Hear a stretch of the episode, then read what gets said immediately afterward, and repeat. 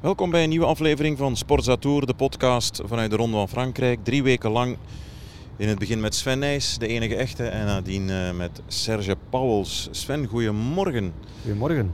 We zitten in de auto, we rijden weg uit Hamburg. Gigantisch grote haven natuurlijk, dat weten we. Het ene containerschip naast het andere, indrukwekkend. Um, gisteravond was je te gast bij Vive le Velo. Nadien dan ook nog naar het hotel gebracht vanuit Denemarken richting Hamburg. Hoe laat lag je in je bed? Want ik heb dat niet meer gezien. Het was uh, één uur s'nachts toen uur? ik uh, arriveerde. Ja. Maar goed. Het was een leuke uitzending. Het was een, leuke, een stormachtige uitzending, moet ik toegeven. Het was een kantje boordje met het slechte weer. Ja. Naast Roxanne Kneteman, heb jij iets met Gerry Kneteman? Heb je die als kind nog dat is eigenlijk wel een beetje voor mijn Net tijd, ervoor, de prestaties uh, van de papa. Uh, maar natuurlijk heb ik wel vaak meegekregen wat zijn prestaties zijn geweest in het verleden en zo verder. Bondscoach geweest en dat heb ik wel meegemaakt. Dus in dat opzicht uh, is het wel een, eh, een, naam die staat als een huis in de wielersport. Ja. Jan Bakelands was drie dagen lang ook vaste analist. En uh, het is altijd mooi wanneer mensen, analisten, ex-renners, in jouw geval nog altijd een actieve profrenner, in het geval van Jan, wanneer die van, uh, van mening verschillen. Hè? Gisteren hadden jullie een aantal themaatjes waar de ene zus dacht en de andere zo. Ja, dat klopt. Uh, Jan is, is vrij kritisch, heeft een heel goede blik over en in het peloton, omdat hij er natuurlijk echt nog wel tussen zit. En, en, af en toe inderdaad hebben we daar een andere mening over. Als het bijvoorbeeld ging over de lead-out van Jasper Philipsen uh, Mathieu van der Poel en hoe moet je dat aanpakken en zo verder. Maar goed, uh, dat maakt tv ook zo mooi. Hè? Dat is waar. Laat ons daar eens meteen op uh, inhaken bij Philipsen. Want die komt gisteren in de sprint van gisteren van heel ver. Rijdt volgens mij misschien wel de snelste sprint. Uh, mist Ricard als lead-outman, dat weten we. Ja. wat is nu de rol van Mathieu van der Poel eigenlijk? Want daar ging het ook wel over. We zagen hem op een kilometer of drie, vier even in beeld. Vol hard rijden. Dan zet hij zich op kant, zoals dat heet. En ja, is het aan, aan de andere jongens, minder ervaren jongens? Ja, dat klopt. Ik denk dat uh, Mathieu van der Poel echt wordt uh, ingezet om op een goede drie, twee kilometer van de finish uh, iedereen goed vooraan te brengen en dan nog even door te trekken, zodanig dat er ruimte gecreëerd wordt. En dan blijft hij uit de gevarenzone, wat ik op zich wel ergens begrijp, hè, met andere doelen straks later in de Tour.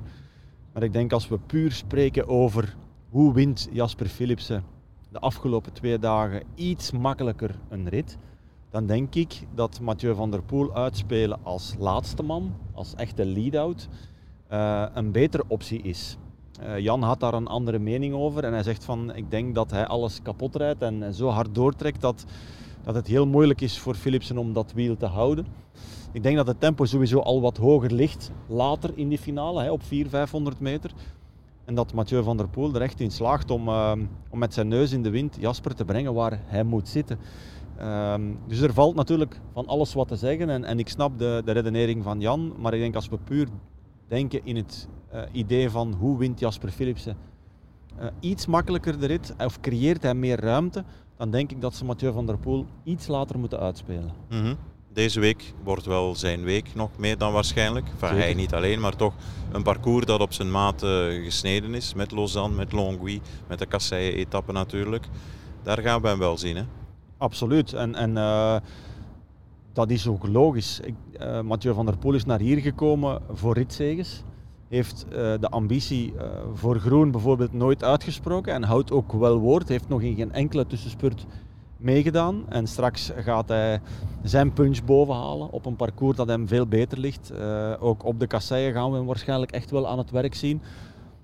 Dus oké, ja, dat is, daar valt zeker wel wat van te zeggen. Maar, maar toch, ik denk de combinatie uh, van perfecte lead-out zijn voor Philipsen had misschien ook al kunnen opleveren dat Philipsen een rit had gewonnen. Want we moeten wel uh, zeggen dat Philipsen al sterk voor de dag is gekomen gisteren toch wel vrij lang in de wind. Rijdt ook de snelste laatste kilometer, de hoogste topsnelheid. Ehm, en, en, en op IJzo na wint hij daar wel de rit.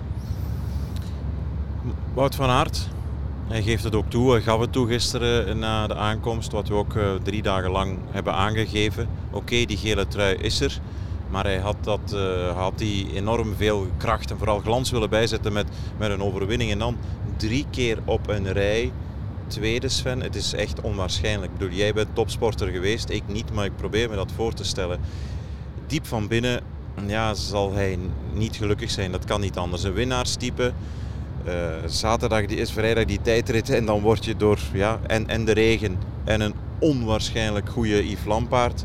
Dan Jacobsen, duivel uit een doosje. En gisteren ja, met een verschil amper te zien met het blote oog. Hoe moet je dat plaatsen?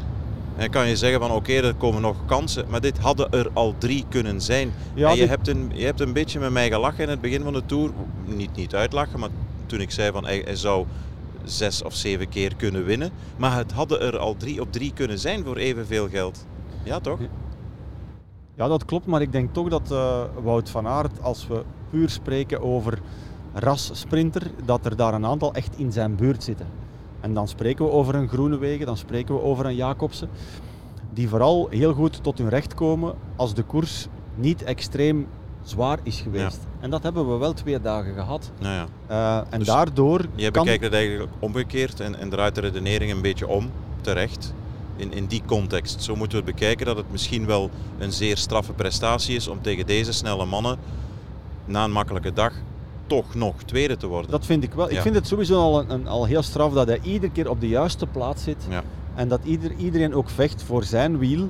Uh, hij laat zich nooit in de problemen uh, fietsen.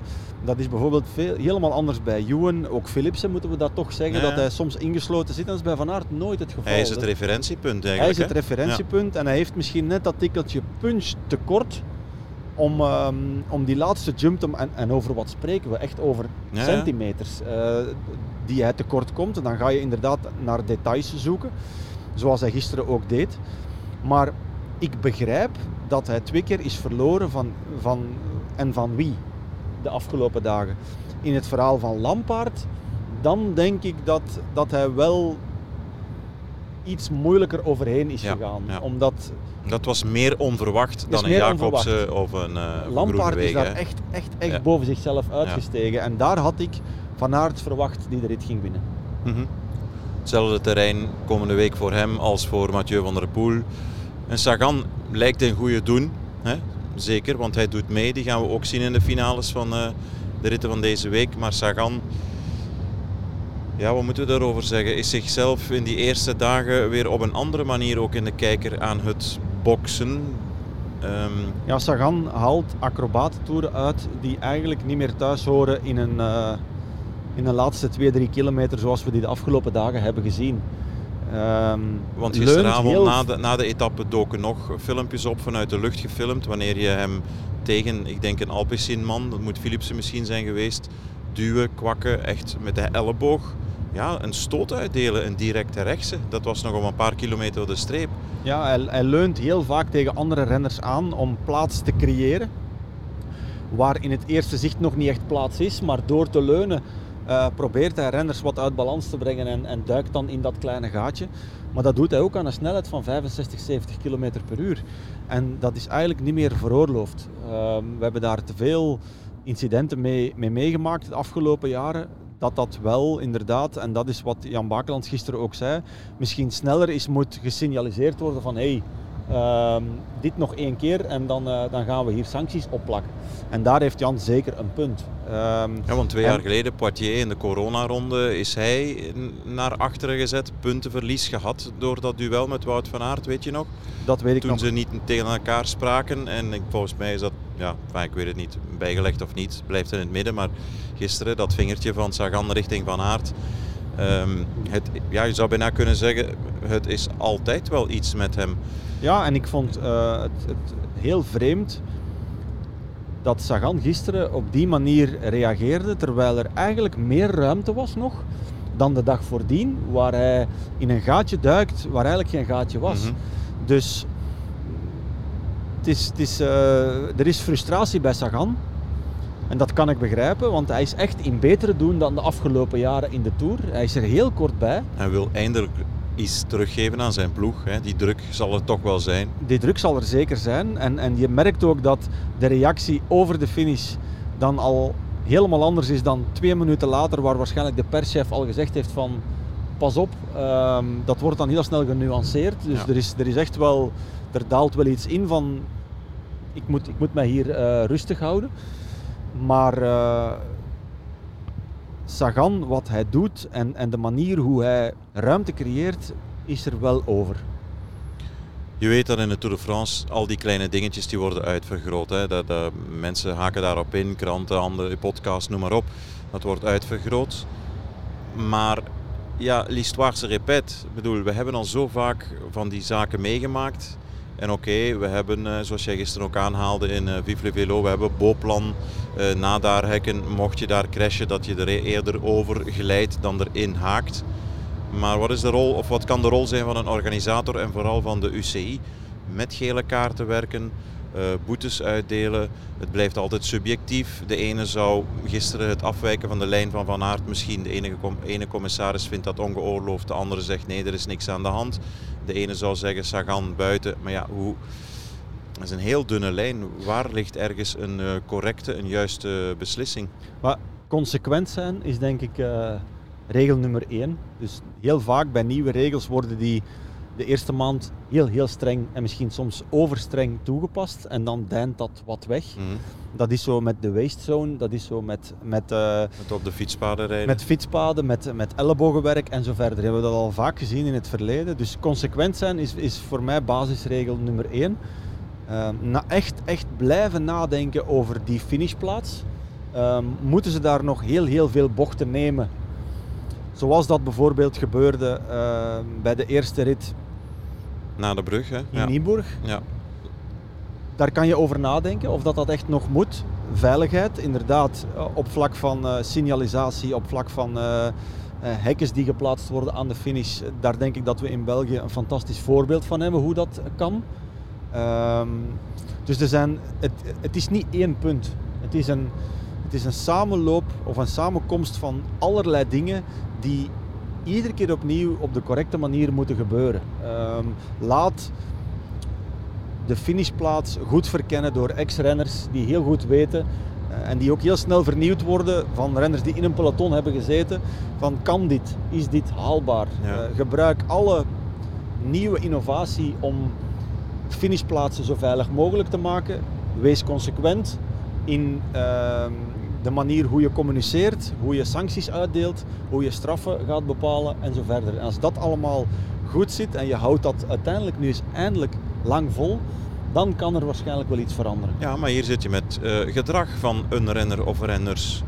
Ja, maar als je natuurlijk als, sancties... als de situatie heel veilig is, dan, dan is het toch niet, kan je niet op, op een papiertje hebben dat Sagan nooit meer ellebogen gaat uitdelen. Nee, dat klopt. Daar gaat je, het zal, om, hè? je zal altijd ergens wel eh, balanceren op een heel slappe koord. Want we zijn op de openbare weg.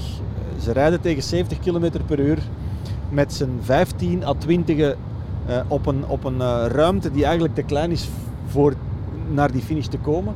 En er kan er maar eentje winnen. En daar uh, staat veel geld op het spel. Er staat veel roem en, en belangstelling op het spel.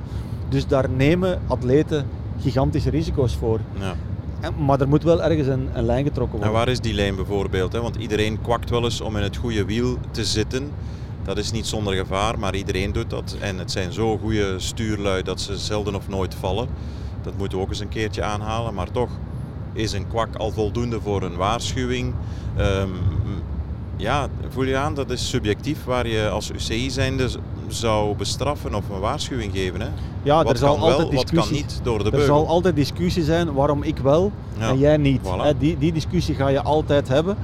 Een, een En soort ik denk VAR eerlijk gezegd dat de UCI ook bang is voor echt dat soort ehm, beslissingen op voorhand al. Omdat er, ja, er zou maar eens één iemand moeten naar een rechtbank stappen en zeggen, ja maar de, de commissaris heeft mij hier in de uitoefening van mijn beroep ehm, ja, tegengehouden en ik kan dat niet meer doen. Die stapt naar de rechtbank, ja, dan is, loopt misschien de UCI achter de feiten aan. Ik denk dat ze daar bang voor zijn. Daar zullen ze zeker eh, bang voor zijn. En het is een heel moeilijk punt om daar een, eh, een rechte lijn in te trekken. En, en op een bepaald moment eh, ga je toch ergens een keuze moeten gaan maken. Een, een soort VAR, een soort jury die niet direct de officiële uitslag bekend maakt, maar een, een stand van zaken. Dan alle- alles analyseert vanuit de lucht. Zeker in zo'n wedstrijden als de Ronde van Frankrijk. Om dan te kijken van eh, wat is hier over de lijn en wat niet. Ik denk dat dat wel belangrijk is. En, en dan denk ik dat het voorbeeld van Sagan in de eerste sprintetappe in Nieburg een voorbeeld is van hey, dit is dan misschien net te ver. Ja, nog even kort iets over Jacobse Groenewegen. Wij als romantici hebben gisteren meteen geroepen, oh misschien kan dit een mooi symbolisch eindpunt zijn van wat er gebeurd is. Hè. Eerste weekend op hoog niveau, weer tegen elkaar, los van de Ronde van Hongarije bijvoorbeeld. Eh, ze winnen elk een massasprint, de eerste die er zijn. Maar dan achteraf Jacobsen die meteen zegt van ja, het laat mij koud of hij nu wint of niet. Daaraan merk je van oh, wij bekijken het te rooskleurig. Um, of hoe zie jij dat? Het is, is... het is, echt wel iets keihards geweest natuurlijk voor iemand die de dood in de ogen gekeken heeft vanuit ja, de bril van Jacobsen. Sowieso, de jongen zijn carrière had gedaan kunnen zijn. Ja. Uh, had, er ook, ja, had ook dood kunnen zijn. Dat is, dat is hard om te zeggen, maar dat is, mm -hmm. dat is letterlijk wat er is gebeurd. Maar om te blijven verder fietsen op rancune, ik ben daar ook niet echt een voorstander van. Dus misschien mijn karakter uh, op een bepaald moment, uh, maar dat is echt mijn idee, zou ik toch echt voor een stukje proberen te relativeren dat uh, Groenewegen niet een renner is die iemand anders de dood wil injagen. Uh, met die intentie stapt Groenewegen niet in een peloton. En dat daar in de eerste fase kwaadheid is, teleurstelling, dat is begrijpbaar. Maar je moet ergens op een bepaald moment wel een streep gaan trekken. En uh, daar ben ik voorstander van. Uh, het is een kleine wereld, je komt elkaar iedere keer opnieuw terug tegen. En dan ga ik liefst van al niet met een heel grote boog rondom iemand heen. En dat had mooi geweest, maar inderdaad, we romantiseren het een klein beetje. Uh, maar het is wel wat er gebeurt gisteren en eergisteren is eigenlijk een scenario wat geen enkele scenarist kan bedenken. Uh, zoveel jaar geleden gebeurt dat incident en nu winnen die twee dagen na elkaar een etappe op het grootste platform in de Ronde van Frankrijk na elkaar. Hoe mooi kan wielersport zijn? Sport en emotie ligt zo kort bij elkaar. Dat is de reden waarom al die verhalen uh, opduiken van zoveel jaar geleden. Dit is daar echt een heel goed voorbeeld van. We rijden door Duitsland straks, ja, dat moeten we nog beslissen. Nederland en of België, dat hangt van uh, eventuele boerenprotesten af. Maar de drie, vier dagen in Denemarken ja, zijn een voltreffer uh, geweest. Geen enkele negatieve noot. Uh, het publiek heeft zich vooral ja, massaal opgedaagd, maar heeft zich ook voortreffelijk wel opgevoed en voornaam gedragen. Het was een win-win, hè? Dat denk ik wel, zowel voor de organisatie als voor het publiek. Um, een klein beetje regen in Kopenhagen, dat is natuurlijk nu iets vreselijks gebeurd natuurlijk. Ja, maar we hebben daar wel een spectaculaire ja. Eh, tijdrit mee gekregen. Met ook een heel mooi einde. Lampaard die daar eh, geel pakt. Uniek. Mhm. Fantastisch uh, om dat te kunnen zien. Maar uh, het is nog maar eens gebleken dat sport verbindt. Dat dat mensen bij elkaar brengt. Um, dat ze hun helden eren. Als je, als je ziet hoe, uh, hoe al die Deense wielrenners op een voetstuk werden gezet. Dat land echt uh, rood kleurde, iedereen die daar buiten kwam. Ja, dat is fantastisch. Dat is wat sport met de, met de, met de mens doet. En dat is, dat is mooi om te zien. En we gaan nu naar Frankrijk. We gaan naar een streek waar uh, de, de, de klassiekers echt uh, zich ontplooid hebben in het voorjaar. Het bos van Wallers en zo verder ik kijk daar ook wel naar uit. Um, maar af en toe zo eens een zijstap maken naar een uh, land zoals dat in Denemarken nu gebeurd is en ook in het verleden Engeland en volgend jaar het Baskeland, mag er wel bij voor mij. Ja.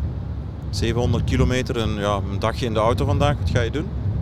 Na ik deze ga podcast? wat uh, bijwerken qua mails, qua telefoons, berichtjes. Want er is heel weinig tijd geweest de afgelopen dagen om daarmee bezig te zijn. Ja, althans gisteren namiddag gebeurde niet zoveel in de koers. Nee, maar je bent toch altijd wel... Je volgt uh, gewoon. Hè? Je volgt ja. toch wel, je komt af en toe een keertje tussen. Uh, dan wil ik mij liever niet te veel bezighouden met andere dingen. Dankjewel Sven. Tot morgen. Jo.